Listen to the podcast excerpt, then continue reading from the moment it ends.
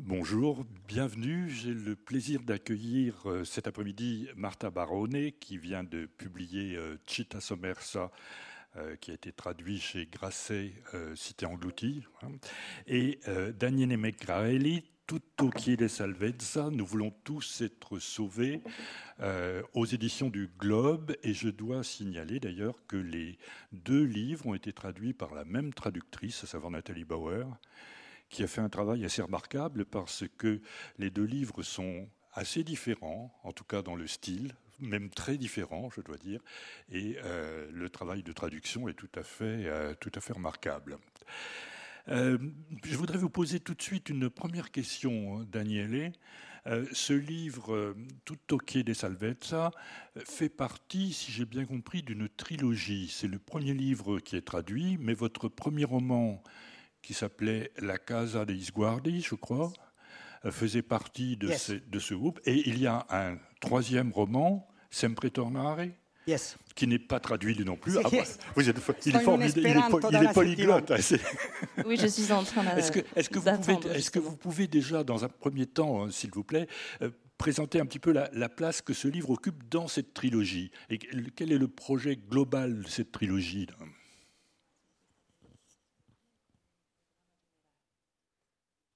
E, mm, ciao a tutti, sto in una settimana praticamente in cui parlo un esperanto tra romano, francese, italiano e inglese. Il risultato è abbastanza comico. Je suis euh, en plein dans une semaine où je mélange toutes les langues, anglais, français, espagnol, euh, un esperanto un peu comique.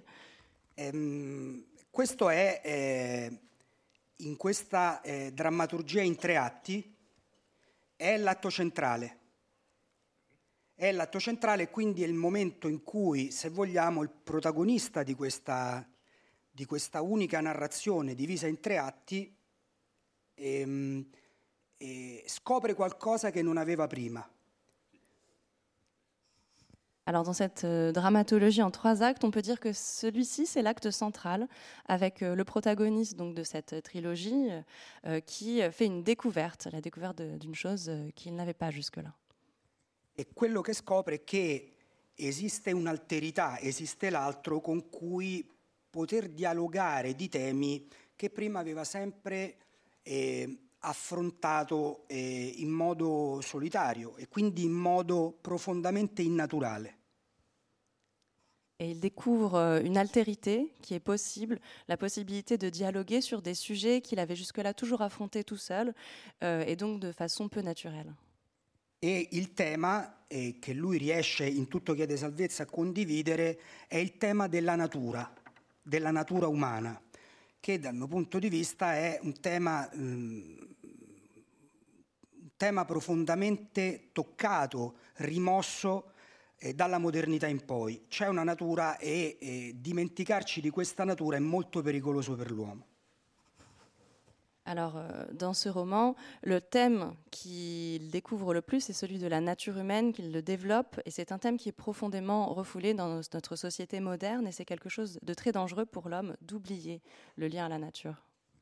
Et concludo, e quindi il ragazzo scopre che è possibile parlare di questi temi anche in una chiave che non è meccanicamente, istantaneamente patologica. E scopre anche il fatto che di questi temi e della nostra natura si è sempre incaricata soprattutto una lingua, che è la poesia. Et il se rend compte qu'il est possible de parler de ces sujets-là d'une façon qui n'est pas automatiquement pathologique et qu'il est possible de parler de cette nature humaine d'une façon, avec un langage différent qui est celui du langage politique. Grazie. Alors pour dire quelques mots du livre, euh, tout de même pour le, présenter, disons l'intrigue, le protagoniste euh, a une sorte de, c'est un jeune homme de 20 ans, il a une sorte de, crise violente euh, chez lui parce qu'il est dans une grave dépression, il a peut-être abusé de certaines substances, enfin bref, il pardonnez-moi l'expression, il pète les plombs, comme on dit vulgairement, et il se retrouve euh, hospitalisé dans une unité psychiatrique avec une hospitalisation, ce qu'on appelle une hospitalisation sans consentement. C'est-à-dire qu'il est placé pendant une semaine dans une unité de soins psychiatriques avec interdiction d'en sortir, d'avoir des contacts, etc. Et il se retrouve là avec quelques compagnons qu'il découvre Certains, l'un d'entre eux est lui aussi sous le même régime de l'hospitalisation sans consentement, et les autres sont diverses euh, pathologies, se trouvent dans ce lieu. Il va donc faire connaissance avec ces différents personnages qui ont tous une, une personnalité très, très, très forte qu'il va découvrir. Il va découvrir aussi bien sûr l'univers médical, l'univers des infirmiers, des aides-soignants, des médecins, avec qui le dialogue n'est pas toujours très très simple. Et ça va donc être des, histoires de, vie qui se croisent, qui se superposent, des histoires d'amitié, puisque finalement le dialogue va se faire beaucoup plus important entre euh, ce qu'on appelle les patients plutôt qu'entre les, patients et le corps médical, disons. Et effectivement, on verra que la poésie joue un très grand rôle aussi dans cette affaire, puisque le, jeune homme en question, le protagoniste, est, poète, écrit de la poésie, et que un poème qu'il écrit en particulier est au cœur du livre et va jouer un, rôle assez important. Mais on va en reparler un petit peu en détail. Je voudrais parler du livre de Martha Barone, Città Sommersa. Martha Barone met en scène une jeune femme, là aussi, dont le, qui a 24 ans, je crois, lorsque son père décède. Et donc, finalement, elle a le sentiment de ne pas très bien avoir connu ce père, et elle voudrait euh, non seulement lui rendre hommage, parce qu'elle a l'impression qu'il a eu euh, peut-être pas tout à fait la vie qu'il méritait, euh, et qu'elle-même a, ignore beaucoup de choses de sa vie, il y a des espèces de zones d'ombre, et là elle est confrontée à un problème qui est assez compliqué, parce que d'abord, sur la vie de son père, beaucoup de versions se contredisent, plus ou moins, et c'est peut-être vrai de tous les personnages quand on essaie d'écrire, de sorte que le, le livre a un aspect à la fois très historique et très personnel en quelque sorte. Parce que c'est l'histoire des années de plomb en Italie. Ça se passe à Turin au moment des grandes luttes ouvrières dans, chez Fiat en particulier. Et euh, le père va y être mêlé. La fille ne sait pas exactement jusqu'à quel point. Mais en tout cas, ce qu'elle découvre, c'est qu'il a eu de graves ennuis judiciaires et qu'il a même été emprisonné. Euh, pour quelles raisons on ne sait pas très bien à quel degré était-il impliqué dans cette lutte révolutionnaire? Est-ce que c'était simplement un sympathisant? En particulier, il était médecin. Est-ce que c'était un médecin qui a simplement fait son, son, devoir en soignant des blessés sans trop se préoccuper de savoir si c'était des accidentés de la route ou des gens qui avaient commis des attentats? Mais il le savait évidemment, mais enfin, en tout cas, euh, est-ce qu'on pouvait lui reprocher de ne pas s'être posé la question, ou est-ce que son implication a été plus importante? Alors le livre a ce côté extrêmement touchant et extrêmement... On, est emporté dans cette histoire et vous dites, je voudrais citer ce que vous dites en, quatrième de couverture du livre, euh, j'aurais voulu que cette histoire, ce soit lui qui me la raconte. J'aurais voulu avoir le temps de l'entendre mais d'une certaine façon, je suis consciente que ce livre existe parce que l'homme, lui, n'existe plus. Donc c'est une espèce de... Ce qu'on appelait autrefois, il y avait ce vieux genre littéraire en France, probablement en Italie aussi, qu'on appelait le tombeau, c'est-à-dire un poème en général ou une œuvre à la mémoire de quelqu'un de disparu pour lui rendre hommage. C'est véritablement le tombeau, la narratrice fait le tombeau de son père. Mais en même temps, elle fait aussi l'histoire de toutes ces années de lutte révolutionnaire en Italie. Et puis il y a quelque chose de plus, important, peut-être encore, elle s'interroge sur cette question, comment peut-on raconter l'histoire de quelqu'un? Comment est-ce qu'on peut personne ne raconte la même histoire. Si vous n'avez pas assisté, que vous êtes obligé de recueillir des témoignages, les pièces du puzzle ne collent jamais tout à fait. Et ça, c'est évidemment très, très important puisque c'est l'existence même de la narration qui est en cause dans ce cas-là. De sorte qu'on a l'impression qu'on s'engage dans une sorte de roman familial, d'histoire personnelle, et puis tout à coup on découvre un arrière-plan, et puis un autre arrière-plan, et le livre prend des dimensions tout à fait extraordinaires. Voilà, bah, excusez-moi de cette présentation un petit peu longue, mais euh, comment, est, née l'idée de ce livre? Est-ce qu'il y a eu effectivement des recherches autour d'un personnage dont vous ignoriez beaucoup de choses? Euh, Merci pour euh, cette lecture qui est, très belle et très profonde. Bonjour. moi, je parle en français, mais si j'oublie quelque chose, je passe la parole. Euh, alors, euh, cette histoire est vraiment la mienne et, de mon père, c'est évident, mais j'ai décidé de... Euh, je, raconte exactement comment ça s'est passé. Donc, j'ai vraiment découvert ce, document qui, qui parlait du procès. C'était une mémoire défensive, je ne sais pas comment le dire en français. C'est à, la fin d'un procès, euh, quand l'avocat de, la défense, de la défense euh, raconte pourquoi, euh, selon lui, son, son client n'est pas coupable. je ne sais pas quel, est le terme, les, les conclusions judiciaires. Pardon? La plaidoirie, oui, tout simplement la plaidoirie, oui. Ah, et, donc c'était ça qui, euh, que j'ai découvert deux ans après euh, la mort de mon père. En vérité, je connaissais vaguement l'histoire du procès, mais euh, je, je m'en étais jamais intéressée parce que le rapport avec mon père était un peu difficile. Et donc, j'avais décidé de jamais lui demander, jamais savoir, euh, jamais connaître euh, son histoire. Euh, ce, document qui parlait de lui d'une façon si bizarre, dans, profondément dans l'histoire, et qui, me le montrait comme un personnage, comme un personnage qui n'appartenait pas à, à, la personne que j'avais connue, a, bouger quelque chose à moi, à, à créer un mouvement d'intérêt. Et, et, là, j'ai commencé à chercher, j'ai commencé à parler avec euh, les personnes. Et c'est vraiment, euh, ce qui s'est passé.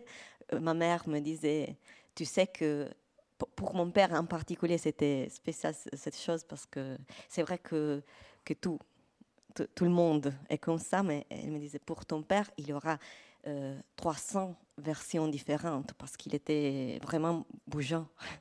Et, moi, je lui dis, oui, je sais, mais euh, tu sais que j'étudie littérature. Donc, euh, et, c'est vraiment comme ça parce que euh, c'était la chose qu'on étudiait. On, nous disait quand, on était à l'université tout le temps, il y a toujours une version différente. Il n'y a pas les faits. Et, là, donc, je, cherchais de reconstruire les faits mais il y avait toujours euh, quelque chose qui manquait. Donc il y a aussi toute la réflexion sur euh, la mémoire, sur, euh, sur les manques de la mémoire, sur la manque en général. Donc, c'est très complexe en même temps parce que la question est de savoir à qui peut-on faire confiance dans le récit, puisqu'il y a des gens qui étaient forcément opposés aux positions politiques de, de votre père, et donc qui vont avoir tendance à l'accuser, à le charger.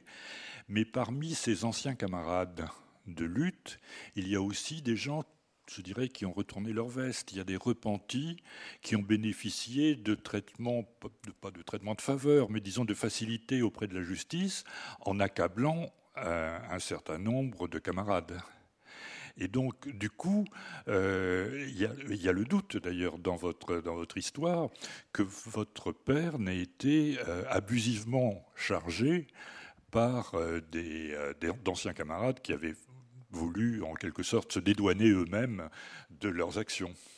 Euh, oui, c'est, ça, c'est, vraiment une partie importante de, l'histoire italienne parce que ça a été la, fin des années de plomb. Donc, les repentis, les pentiti, étaient très importants pour, pour découvrir euh, qu'est-ce qui s'était passé euh, pour euh, les Brigades Rouges, pour Prima Linea, qui est la première ligne, qui, est la, formation armée qui est au centre de cette histoire, parce que Touran était très forte. Elle était très forte. Et donc, c'était important, mais en même temps, en même temps il y avait des, complications pour ça parce que peut-être il y avait des personnes qui dénonçaient des autres qui, qui, n'avaient rien à voir avec la lutte armée, mais il n'y avait plus de noms. Et de, ils avaient besoin de bénéficier de, cette chose donc des, lois qui, spéciales qui, sont, qui ont été fait, faites pour cela. Donc il y a aussi toute cette euh, partie que je ne veux pas anticiper trop, trop, trop anticiper, mais il y a euh, cette partie qui, euh, qui, a reculé sur beaucoup de gens et qui ont beaucoup souffert pour cela, mais il y avait aussi les, les, les, assassinats du, du, repenti, donc il y avait une situation vraiment horrible de, de, de toutes parts. Ah, merci. Euh, Daniele, j'ai été un peu surpris en, vous lisant. Est-ce qu'il y a une spécificité du système psychiatrique italien? J'avais cru comprendre. Est-ce que c'est très différent du système français? J'avais cru comprendre que euh, le système des hôpitaux psychiatriques fermés avait pratiquement été abandonné depuis déjà longtemps en Italie. Or là, on a eu effectivement une unité de soins absolument fermée, euh, un confinement absolu. Alors qu'est-ce qu'il en est? Est-ce que c'est une exception pour certains cas particuliers? Comment fonctionne, sans, sans, faire évidemment une longue théorie sur le système psychiatrique, mais est-ce qu'il y a de... Il me semblait qu'il y avait de grosses différences avec le système en France. E noi in Italia abbiamo, mh, mm, credo, uno dei massimi intellettuali del Novecento mondiale, eh, per sbaglio anche psichiatra, che è Franco Basaglia.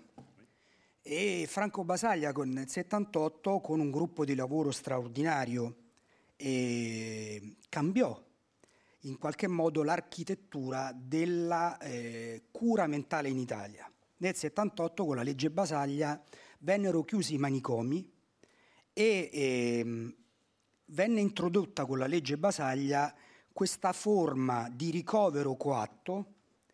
E... Vado? Continuo? Ah oui, c'est vrai qu'il y, a eu toute une, euh, révolution euh, intellectuelle autour de la psychiatrie au XXe siècle en Italie, surtout avec la figure de Franco Basaglia dans, en 68, avec un, tout un groupe de réflexion. Il a changé le système psychiatrique en Italie en commençant par fermer les asiles psychiatriques et avec la, la loi Basaglia, e, e, appunto introdusse la legge questa, questa settimana di eh, ricovero coatto eh, nel momento di acuzie del paziente. Eh sì, l'acronimo è TSO, trattamento sanitario obbligatorio. Avec la loi Basalia a été instaurée euh, la possibilité d'une semaine pour que la personne euh, récupère plus rapidement, qu'on appellerait en français l'hospitalisation sans consentement. E questa, questa settimana, questo trattamento, nel corso degli ultimi 44 anni, da quando è stato introdotto, ha prodotto in molti casi eh, ottimi risultati, ma in molti altri casi i risultati sono stati pessimi perché perché in una settimana evidentemente non può essere offerta una cura, mi permetto di dire, di quasi tutte le nature possibili, nel senso è molto difficile. E quello che accade nei reparti, e uso un altro acronimo che è SPDC, Servizio Psichiatrico Diagnosi e Cura, quello che accade in questi reparti e soprattutto eh, che accade alle persone sottoposte a TSO di vivere una settimana di limbo senza nessun tipo di reale approfondimento rispetto alla persona in primis e all'eventuale patologia per secondo. Il problema è che, e questo è un tema, voi e domenica avete le elezioni di Macron domani, giusto? Quindi dovete una certa andare via, io starei fino a domani, nel senso il grande problema non solo italiano, mondiale è che rispetto alla malattia mentale si è andati via via verso una massificazione una massificazione, la grande elezione baseliana in Italia eh, si è un po' persa e quello che eh, è andato via via affermandosi in tutto il mondo è l'idea che è molto più semplice curare che educare. È molto più semplice trovare una molecola per aiutare una persona.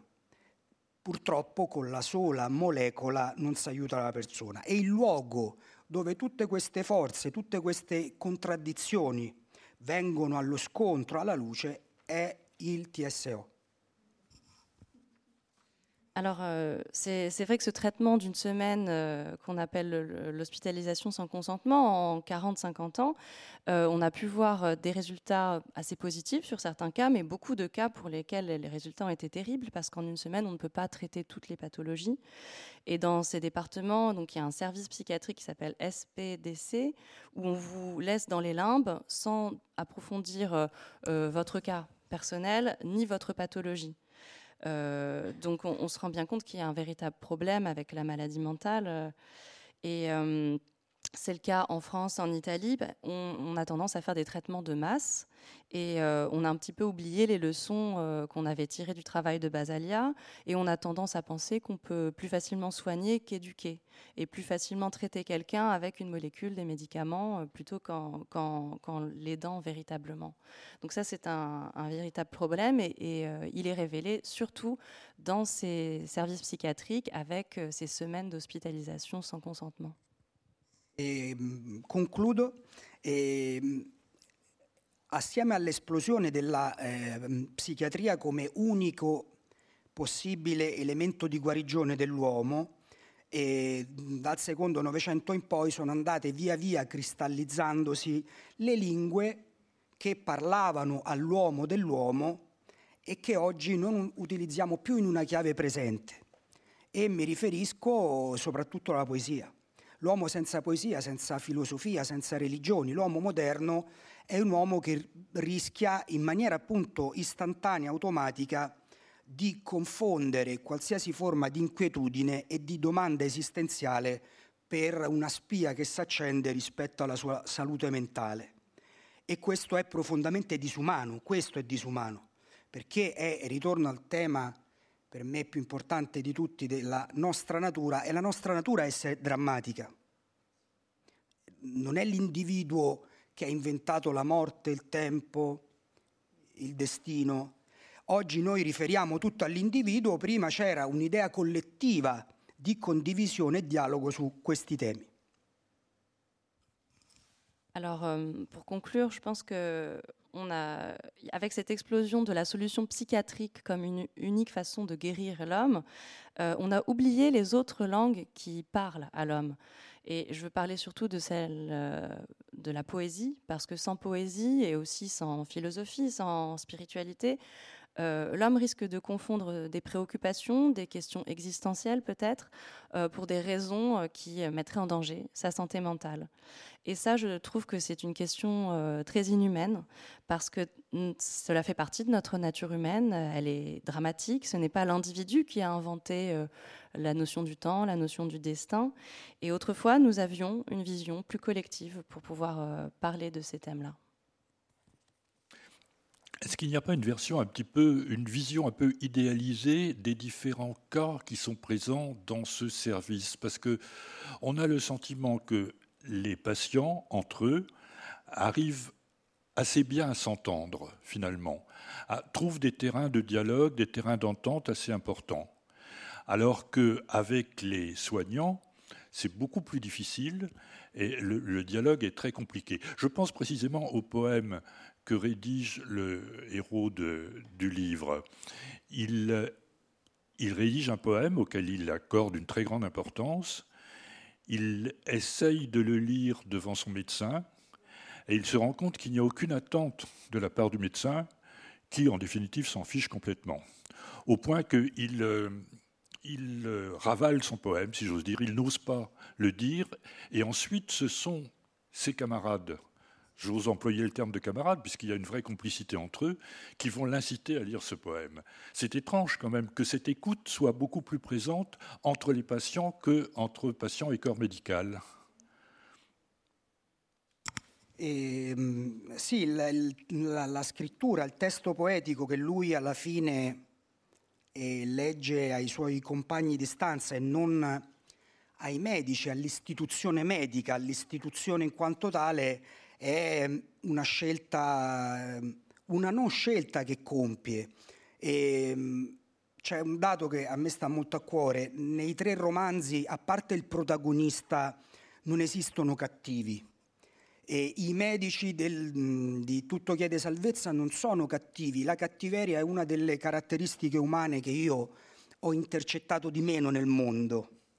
E c'è eh, stanchezza, c'è superficialità. I due medici sono. Ti interrompe? eh, I due medici sono due uomini che eh, hanno probabilmente lavorato per troppo tempo in un luogo che a tutti gli effetti è una trincea.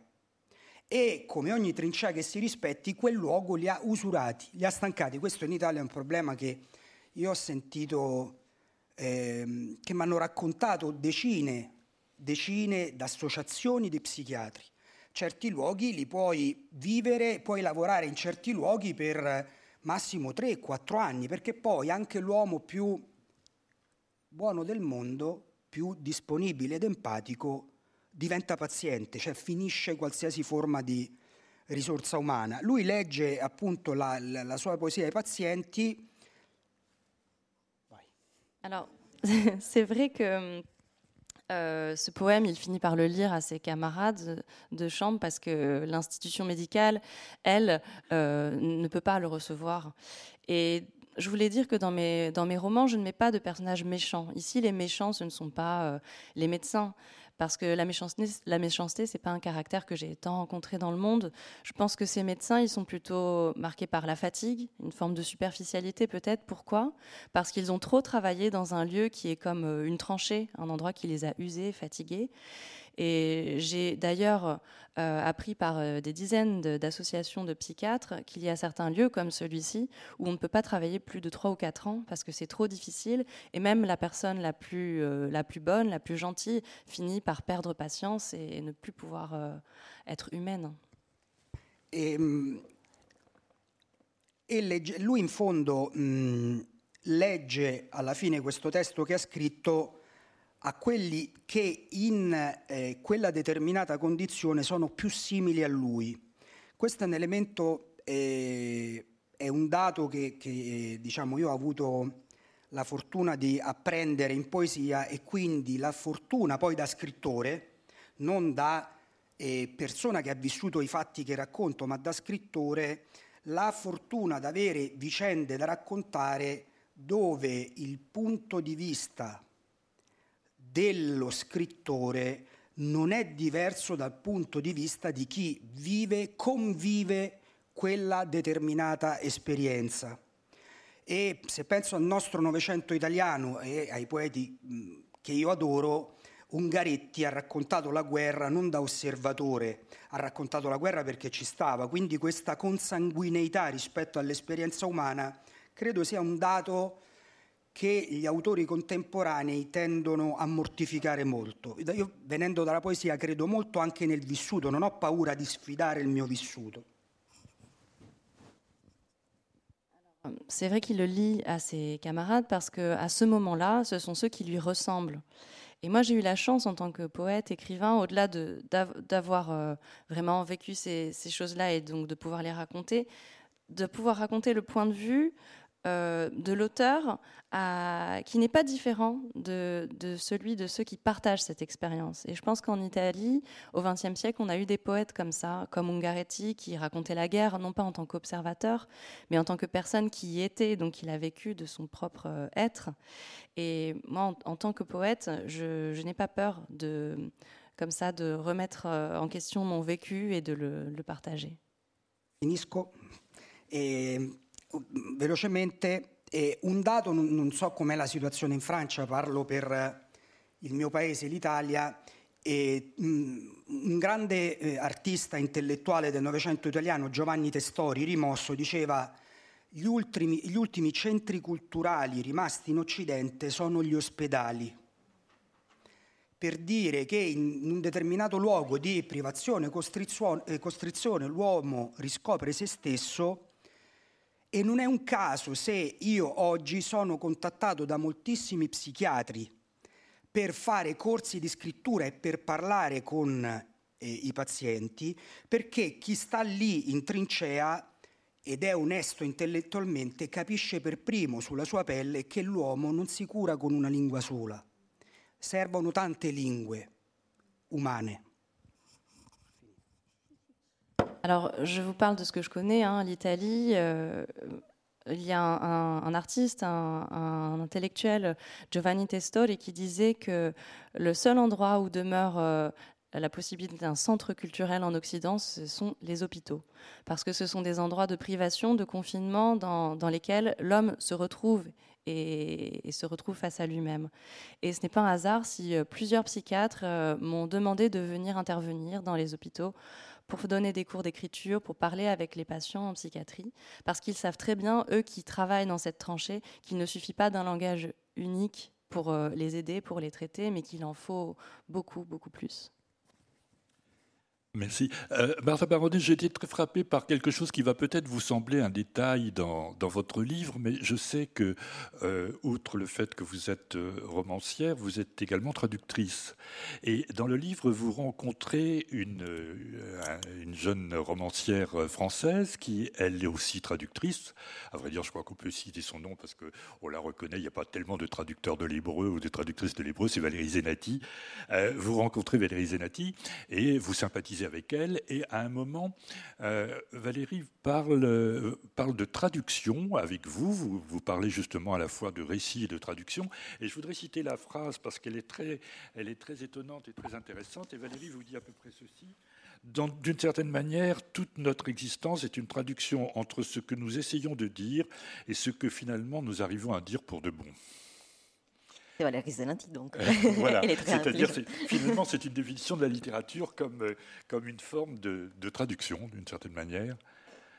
Vous êtes, vous, vous êtes vous-même traductrice, je crois. Vous traduisez, qu'est-ce que vous traduisez Vous pouvez nous en euh, dire De l'anglais, euh, je, je, traduis euh, Tempesto, Wuthering Heights, Wuthering euh, merci, et, d'autres choses. Donc, je traduis euh, littérature jeunesse et littérature. Euh, j'ai retraduit, j'ai fait beaucoup de retraductions donc des classiques. Et donc, il y a toute cette cette partie. Donc, j'ai fait aussi la, nouvelle version de Mary Poppins. Ah, quand même. donc, je, je, passe de euh, par euh, tous les langages. Ça, c'est les langages pour euh, l'enfance. Tous les langages et toutes les formes, oui, c'est ça, parce que vous avez un public aussi, vous écrivez aussi pour les enfants, pour la littérature jeunesse. C'est comme ça d'ailleurs que vous avez rencontré Valérie Zenati, je crois, dans la, d'après ce que vous racontez, absolument. Il y, y, a un point dans l'histoire dans que vous reconstituez, dans l'histoire de votre père, il y a quand même aussi des, des moments qui sont on pourrait dire des moments de dérapage. C'est-à-dire, on ne sait plus jusqu'à quel point on adhère à l'histoire du personnage. A la fameuse histoire de la Via dei Artisti, euh, le drame qui se déroule euh, dans cette, à ce moment et qui est très important puisque euh, a l'impression que c'est une sorte de traumatisme. le, roman commence par cette scène que le lecteur ne peut pas comprendre d'emblée, puisque c'est la scène justement de cette, soirée épouvantable euh, qui est ensuite racontée et expliquée. Donc ça, c'est... Est-ce que vous étiez au courant? Est-ce que c'est des choses que vous avez découvertes en, faisant vos recherches? Est-ce que c'est des choses que vous saviez? J'imagine que ce sont des épisodes qu'on ne raconte pas forcément, que les familles ne se transmettent pas forcément.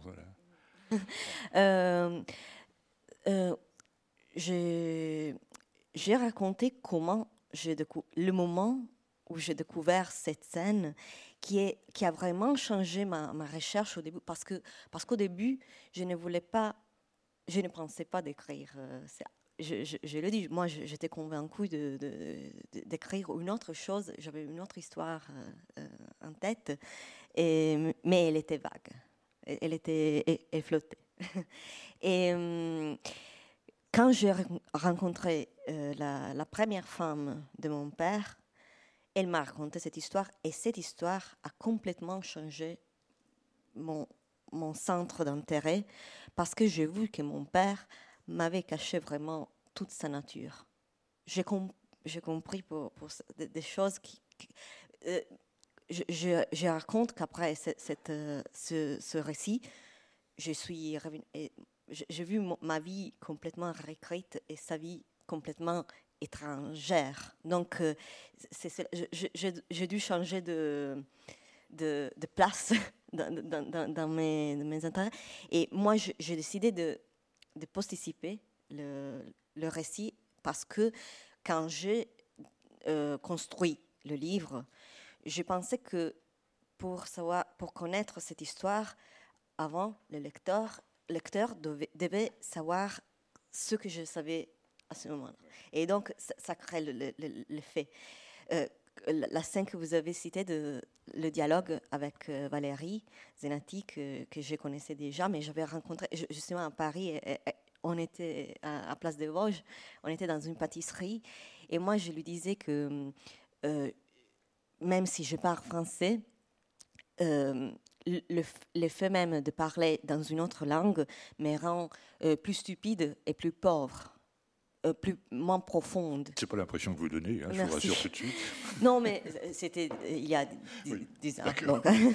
et, et, elle me disait qu'elle me comprenait parfaitement parce que pour son expérience euh, d'être allée vivre en Israël à, 18, à 16 ans, 14 ans. Donc, elle m'a dit qu'elle parlait en hébreu, mais elle n'arrivait pas à transmettre. Et donc, elle était devenue muette.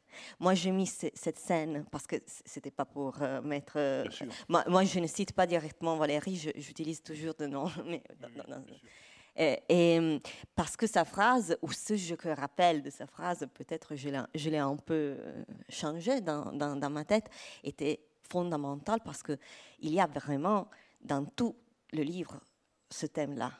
Ce que se transmet, dans les années, dans la mémoire, c'est qu'on peut rappeler, c'est qu'on peut tenter de dire sur l'autre, qui est encore plus difficile que sur soi-même parce que parce qu'on ne, on ne connaît pas euh, même soi-même, pas complètement. Euh, donc, quand on parle de l'autre, donc il y a, euh, je vois une, connexion entre les livres parce que l'altérité, c'est, probablement le, le thème principal de, du livre. Plus que euh, les années de plomb, plus que les années de plomb, ce sont un accident dans, dans l'histoire. C'est l'histoire de mon père qui, mais c'est surtout l'histoire de, de la cité engloutie qui est qui était mon père, parce que euh, il y a toujours euh, ce, ce, petit malentendu parce que il y a Touran qui est très important, mais Touran vient après vient euh, avec mon père. Donc, le, le Kitiège, euh, euh, je, cite la, légende de Kitiège, la, la, cité engloutie russe. je, je, raconte, c'est lui, c'est l'homme, c'est l'homme que je, ne connaissais pas. Bah, pour un lecteur français, c'est très intéressant aussi tout cet aspect de Turin, justement, parce que j'imagine qu'un lecteur italien connaît beaucoup mieux cette histoire. Pour un lecteur français, toute l'histoire. plus ou moins. C'est pas trop connu parce que c'est un peu les mouvements, euh, c'est plus. Mais, mais, tout, le, tout le mouvement ouvrier autour de la Fiat, etc. à Turin, c'est des choses qu'on connaît moins bien, en tout cas moins dans le détail. Et ça, c'est un aspect qui est intéressant aussi pour les lecteurs français. Mais je voudrais revenir sur une chose que vous avez dite tout à l'heure. Vous dites mon père m'avait caché un certain nombre de choses, évidemment. Mais est-ce qu'il vous avait caché euh, un certain nombre de choses ou est-ce qu'il vous avait préservé d'un certain nombre de choses. Parce que c'est toujours la question qui se pose dans la, transmission de l'héritage familial. Euh, des gens qui ont vécu des guerres, par exemple, qui n'en parlent pas à leurs enfants, tout simplement parce qu'ils veulent les protéger de ce qu'ils ont vécu, les privant peut-être par là aussi d'une certaine expérience, mais c'est compliqué de porter un jugement, de savoir si les gens ont volontairement caché par une espèce de presque de lâcheté, ou s'ils ont voulu justement épargner aux générations suivantes des expériences qu'ils ont faites eux et qui étaient particulièrement pénibles Une bonne question. Euh, je ne sais pas parce que euh, je, me trouve euh, toujours devant le mystère qui était mon père et pourquoi il a j'ai utilisé caché pour, pour, pour, simplicité, mais il a d'une certaine façon effacé tout cela pour lui-même, je crois. il y a eu une, une clôture, c'est juste, euh, entre son passé et sa vie après avec euh, ma mère et puis avec euh, la femme avec, avec laquelle il a vécu pendant 15 ans avant de mourir. Donc, mes parents étaient séparés, donc il y avait aussi cette dimension de, de d'altérité ultérieure parce euh, il, habitait ailleurs, donc euh, euh, il était étranger d'une certaine manière. Je ne sais peut-être, mais je crois que c'était aussi une, sa façon de, vivre après. Donc, euh, euh, il a eu toute une autre vie que j'ai connue. Il, est devenu euh, psychologue et il travaillait dans, des communautés qui s'occupaient de, de, des problèmes psychiatriques graves. Et il a même, mais ça ne rentre pas forcément dans le livre parce que ça, c'était encore une autre histoire, mais je, me rends compte dans un, certain moment du livre et de, ma vraie histoire que même si je ne voulais pas mettre cette partie dans le livre, elle avait son importance parce qu'il y avait une parabole que je n'avais pas vue avant. Donc il y a aussi tous les, euh, les mouvements que je fais pour, euh, pour, pour, chercher de, de, voir cette parabole que, je, ne concevais pas. Donc il y a aussi cette, cette, partie qui... Parce que lui a il a travaillé avec, euh, euh, avec ces patients psychiatriques et il a euh, lutté contre. il y a eu une grande lutte il y a presque 20 ans désormais à, à, Turin entre ceux qui voulaient donner des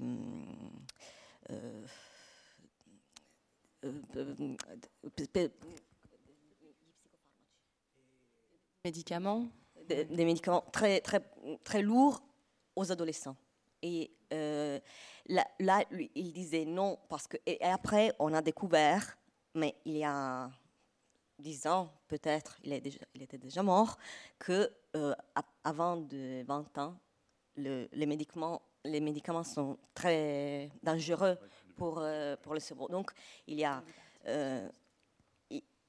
cette histoire ne, ne, que, ne, se lit pas forcément avec son histoire, mais peut-être oui, et ça c'est aussi le, euh, le livre. Oh, revenons justement au problème de, des maladies psychiatriques. Qui sont... Il y a une chose très intéressante dans, dans votre livre, Daniel, c'est que euh, tous ces personnages qui évoluent là dans le livre autour du jeune homme euh, ont des pathologies assez, assez lourdes, mais on ne sait pas où on ne sait pas ce qui les a amenés là. Ou alors on le devine, c'est dit, mais d'une manière très discrète. On a l'impression qu'ils ont eu, à un moment, une sorte d'accident temporel, comme s'il y avait une espèce de, fixation sur un moment précis. Il y a un, jeune homme qui est avec son père en train de monter une cloison, par exemple, il est apprenti, et puis tout à coup, il, euh, il, euh, bah oui, il sombre dans une espèce de, déséquilibre mental. On ne sait pas très bien ce qui lui arrive. Il y a un, vieux monsieur, un, monsieur d'un certain âge, pas un vieux monsieur, un monsieur d'un certain âge qui a l'air absolument charmant, qui est, cultivé, euh, qui passe son temps simplement à regarder un oiseau dans son nid, dans un arbre. C'est la seule chose qu'on voit à peu près de la fenêtre. Euh, et on ne sait pas très bien, il a l'air parfaitement charmant, normal, etc.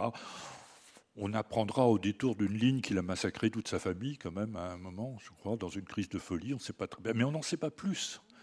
On n'en sait pas plus. Ou comme euh, quand euh, un, autre patient, euh, Gianluca, envoie sa mère qui vient lui apporter du linge de rechange ou je ne sais quoi. Et là, tout à coup, en la voyant, on comprend ce qui s'est passé. Mais avant, on ne sait pas très bien. C'est juste quelqu'un qui n'est pas tout à fait à l'aise dans son corps, qui se prend plutôt pour une femme dans un corps d'homme, mais on ne sait pas très bien quel est, véritablement le problème. Et ça, c'est assez curieux, comme si la, la, maladie mentale, le fait de basculer dans la maladie mentale, était un, oui, j'allais dire un accident temporel. E premetto che non sono un medico. Ok. E, mm, ormai la, la, la, moder- la, moderna psichiatria afferma che esistono traumi eh, tali eh, per forza, per, eh, per dolore che, che, che, scatenano nell'individuo, tali da bloccare e in qualche maniera da segnare come una cicatrice il cervello delle persone che vivono questi traumi. Ma in realtà il trauma spesso è l'esplosione di una latenza, cioè di qualcosa che, che l'individuo portava in corpo prima di quell'incidente scatenante. E nel libro in realtà i nomi, le etichette delle varie patologie, eh, nel momento in cui Daniele sceglie i pazienti al posto dei medici, alla fine eh, i nomi e le etichette contano sempre di meno.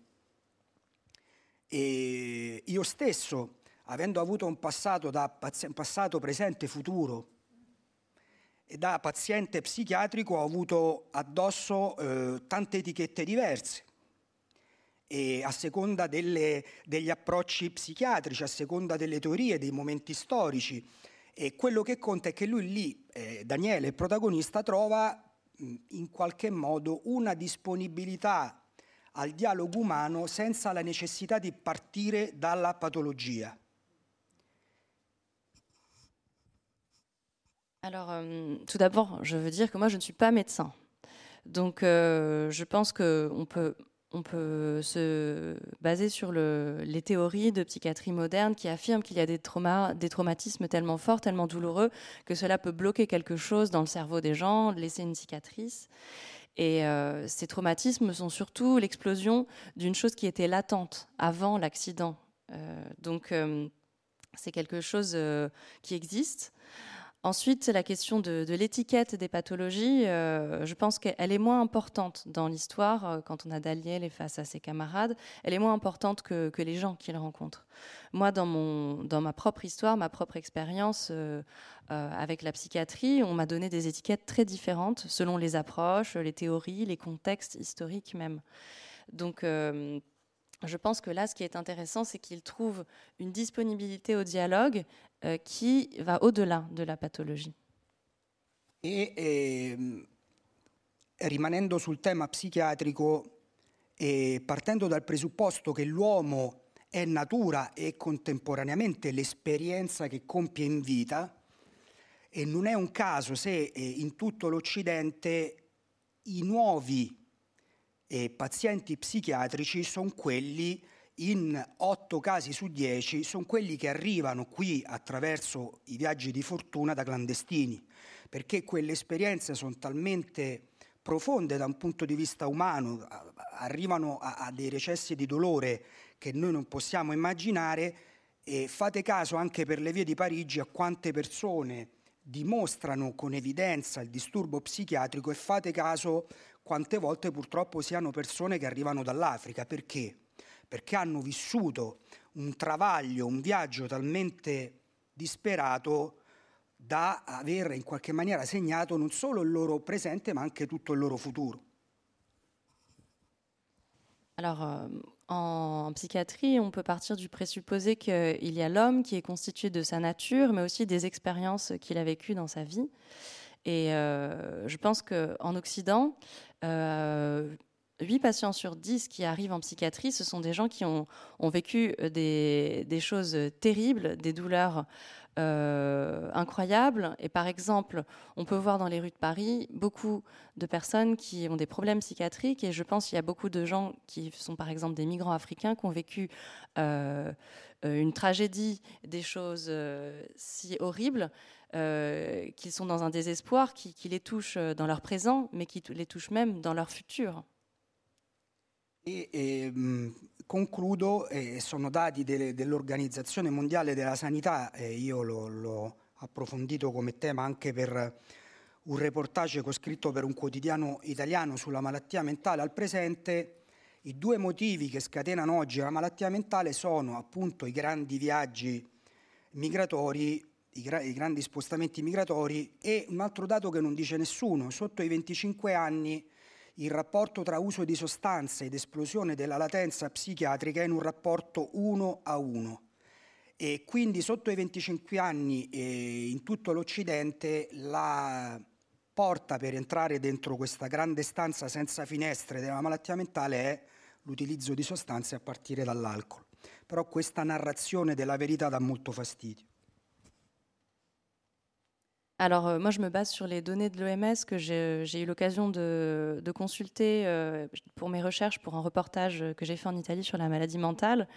Et parmi les deux motifs principaux de, maladies psychiatriques graves, il y a les grands voyages de migration, ceux qui sont les plus violents.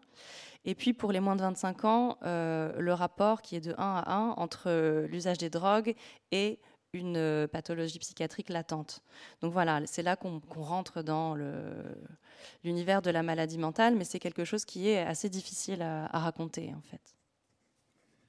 Ah, Martha Barone, est-ce que votre livre n'est pas aussi l'histoire d'une métamorphose? Parce que je suis très frappé, je ne vais pas dévoiler la fin, mais ce n'est pas un roman policier, de toute façon on peut dire que ça se termine plutôt sur une note heureuse et apaisée, alors qu'au début, on a l'impression que ce qui vous lance dans l'écriture de ce livre, c'est la frustration, c'est la tristesse de ne pas avoir partagé avec euh, votre père sa véritable histoire, c'est une espèce de, de fureur, de malheur, d'incompréhension, et puis petit à petit, bien que vous n'arriviez pas à, trancher toujours, à trouver des solutions, il y a une espèce d'apaisement qui se fait.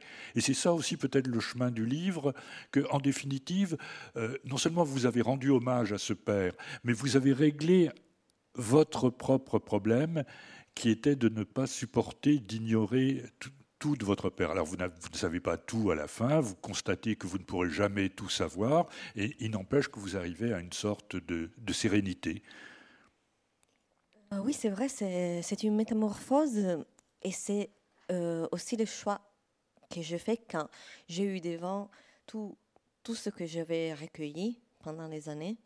Et j'ai continué à penser à la forme que je voulais donner à tout cela parce que je ne voulais pas faire juste la, chronique. De... Et j'avais besoin de... Et ça, c'est produit quand... Euh, du coup, j'ai compris que je devais me détacher du personnage de moi-même.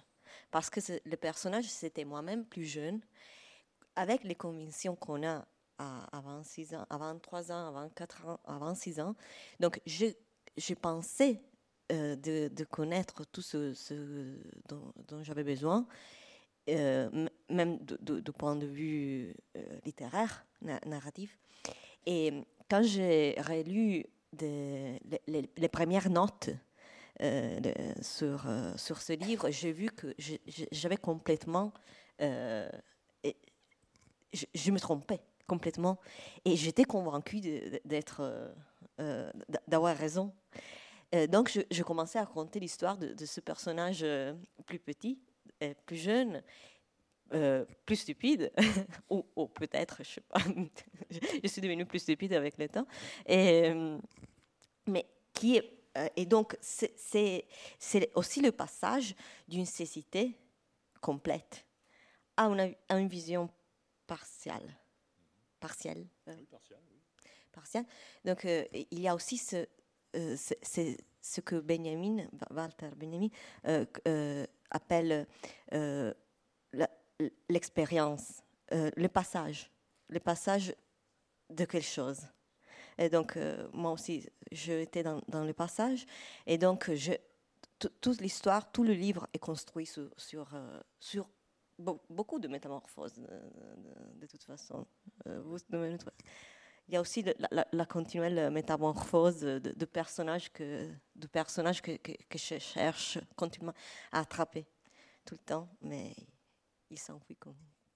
C'est peut-être ce que ces deux livres ont en commun, d'ailleurs, c'est la, découverte d'une sorte d'équilibre, de sérénité à travers toutes sortes de crises. Je crois que c'est très frappant aussi dans, votre livre, euh, Daniel.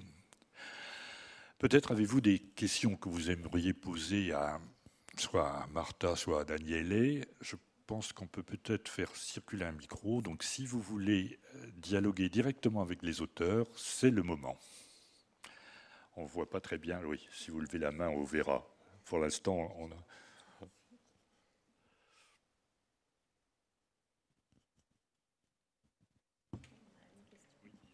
Ici, je vois.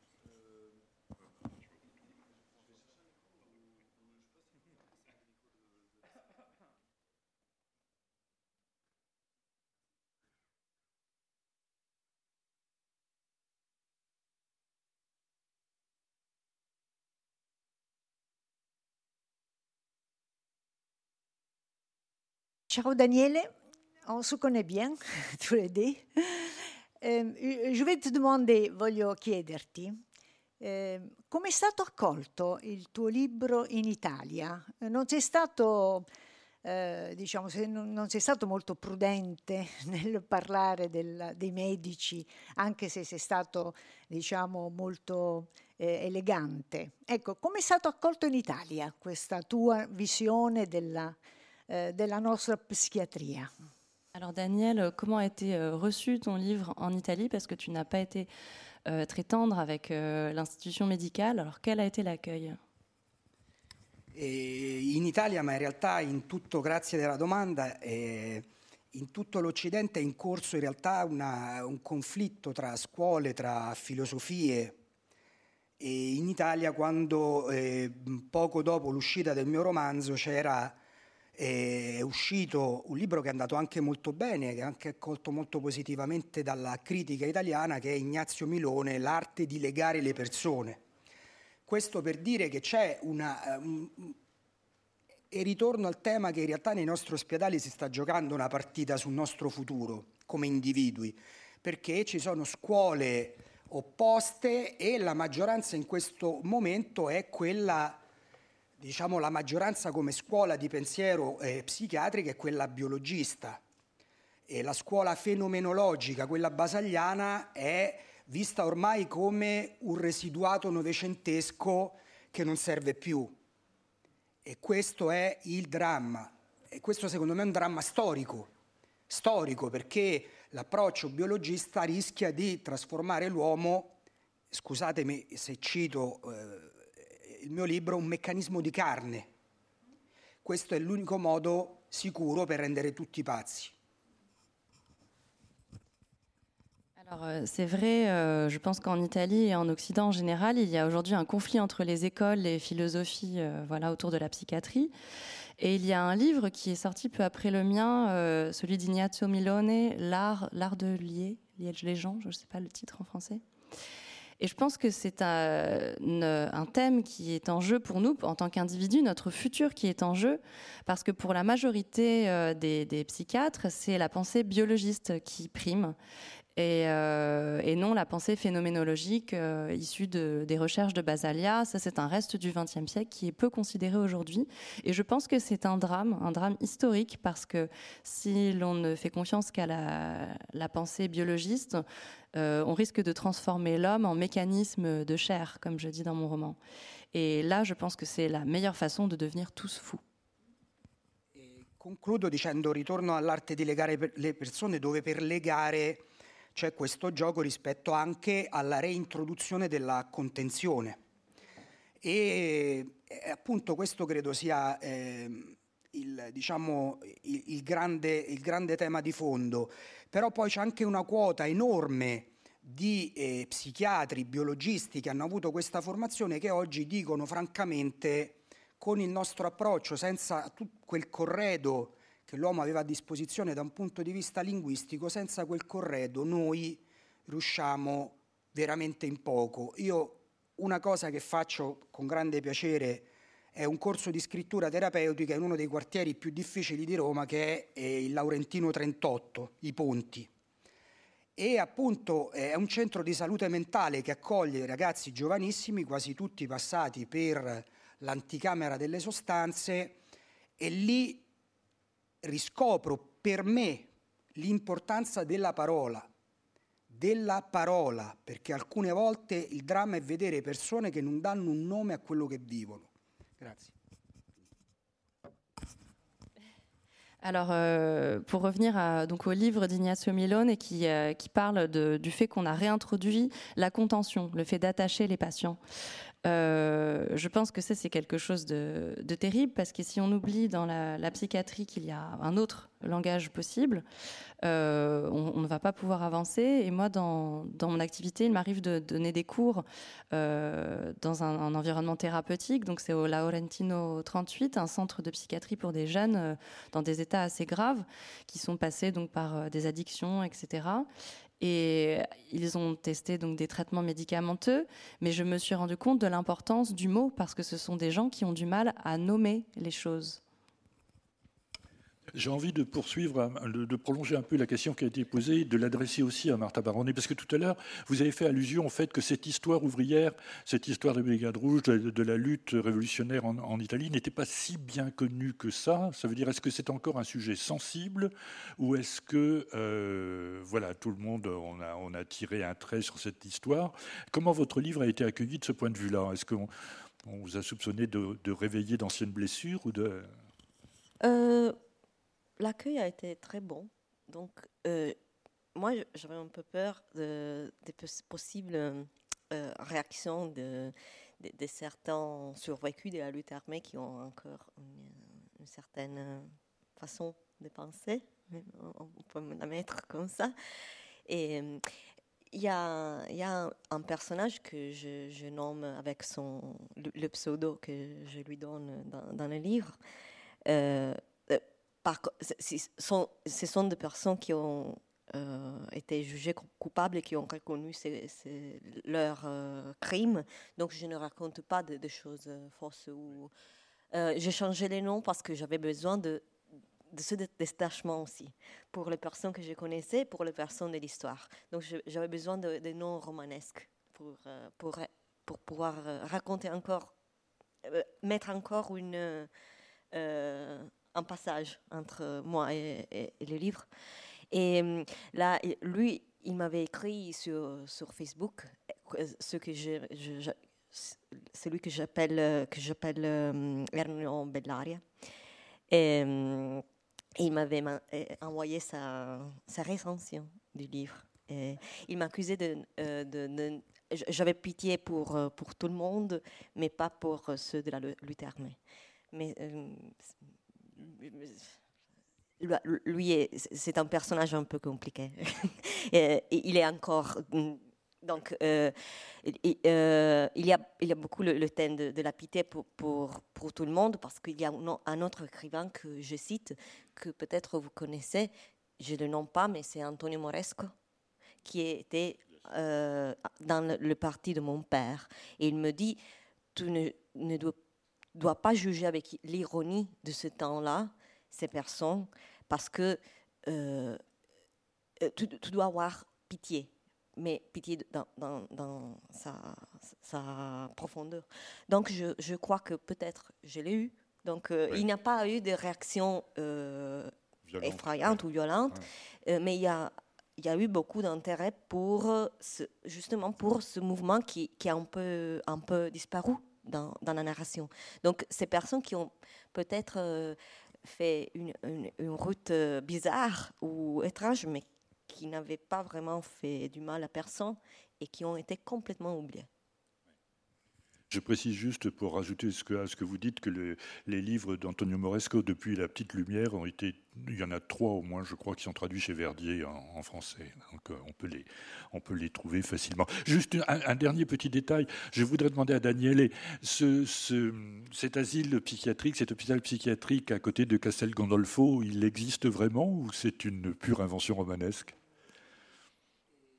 Ecco, e, diciamo, eh, la sanità italiana che eh, ha questo dono enorme che, che diciamo, non è così diffuso come noi pensiamo, essere per tutti e di tutti, nel corso degli ultimi 30 anni è stata massacrata dalle varie crisi, dalle varie riforme e l'ospedale, diciamo, quell'ospedale non esiste più come non esistono più in Italia tutti gli ospedali di prossimità in favore di questi enormi mh, ospedali che dovrebbero accogliere e curare bacini demografici di milioni di persone, mezzo milione di persone, tutti i castelli romani. Dans, euh, dans, le monde de la santé en, en Italie, euh, ces dernières, euh, ces dernières décennies, euh, à cause des différentes crises et réformes, beaucoup, beaucoup d'établissements ont été massacrés. Hein. cet hôpital n'existe plus comme beaucoup d'autres hôpitaux de proximité qui, normalement, avec le bassin démographique existant, devraient exister parce que ce sont des, millions de personnes qui doivent être traitées. il y avait d'autres questions, d'autres. Oui, je vois une main qui se lève.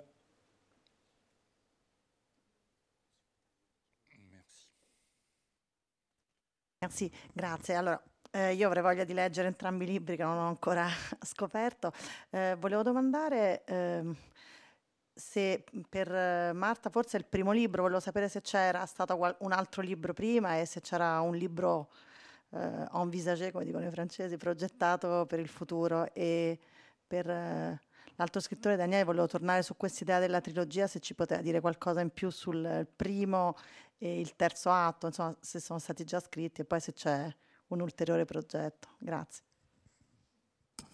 Alors, les questions, une pour euh, Martha sur euh, peut-être ses projets euh, ultérieurs et une pour Daniel et sur euh, la trilogie, peut-être nous parler un peu plus de, de, du premier et du troisième et aussi d'éventuels projets euh, Euh, moi, j'ai écrit trois livres pour la jeunesse. Donc, euh, un premier qui était sorti pour les adolescents et, deux pour les enfants, une, un, roman et un de non-fiction sur, euh, des peintres. Et, je ne prévoyais pas, c'était englouti dans, dans, mon parcours, qui, que je croyais complètement romanesque, totalement romanesque et de fiction. Donc, euh, euh, mais euh, ça employait beaucoup de, mon temps et de, mes années pour, pour être écrit. donc, après, j'ai eu une sorte de risaka.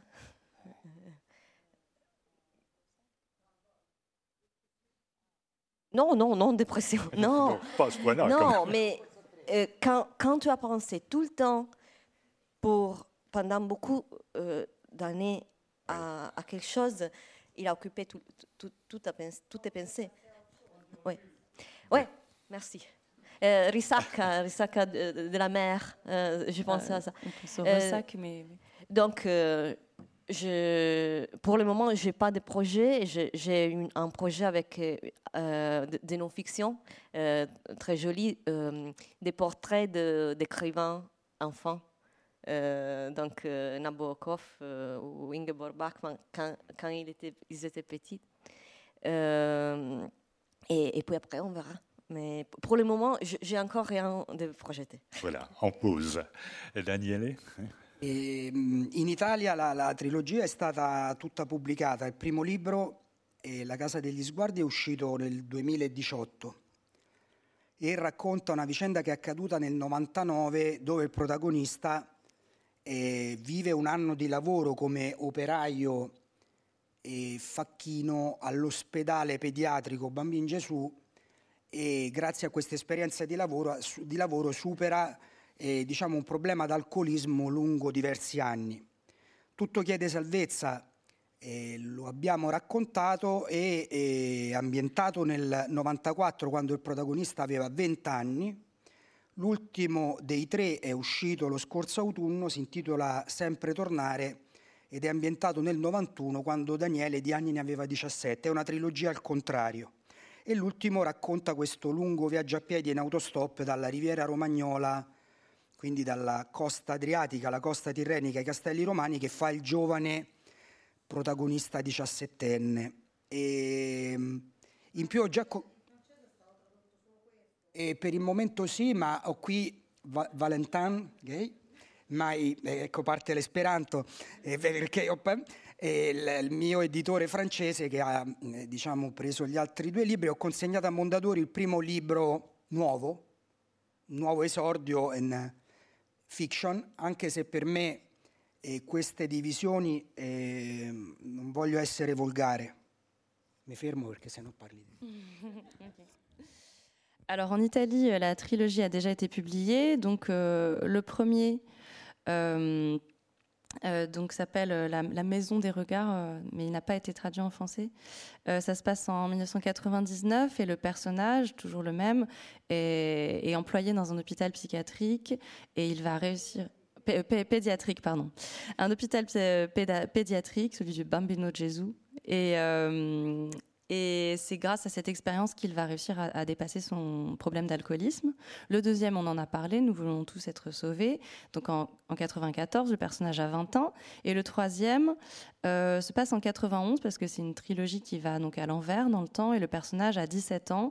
Et on le suit dans un voyage à pied en autostop euh, le long de la rivière Romagnole.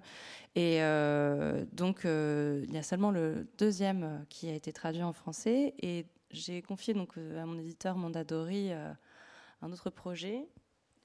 Il progetto Nuovo Fiction, no, concludo velocemente dicendo che queste divisioni conta che si avveri la scrittura. Io non, non riesco a, a, capire queste sottocategorie rispetto alla letteratura. Conta quello, poi tutto quello che c'è prima conta nella misura in cui si riesca ad avverare la scrittura, altrimenti è un gioco solitario e profondamente inutile la letteratura.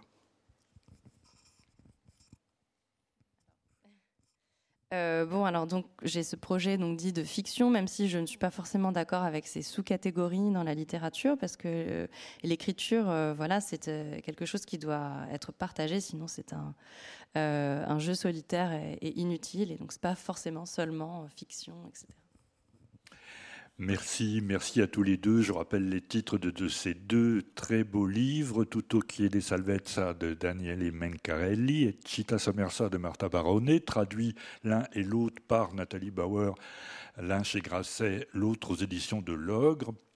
Et je voudrais à la fois ainsi, euh, remercier, euh, féliciter Nathalie Bauer pour son travail et puis l'inciter à traduire très vite les autres titres de la trilogie, par exemple, pour qu'on puisse, que les lecteurs français puissent disposer de la trilogie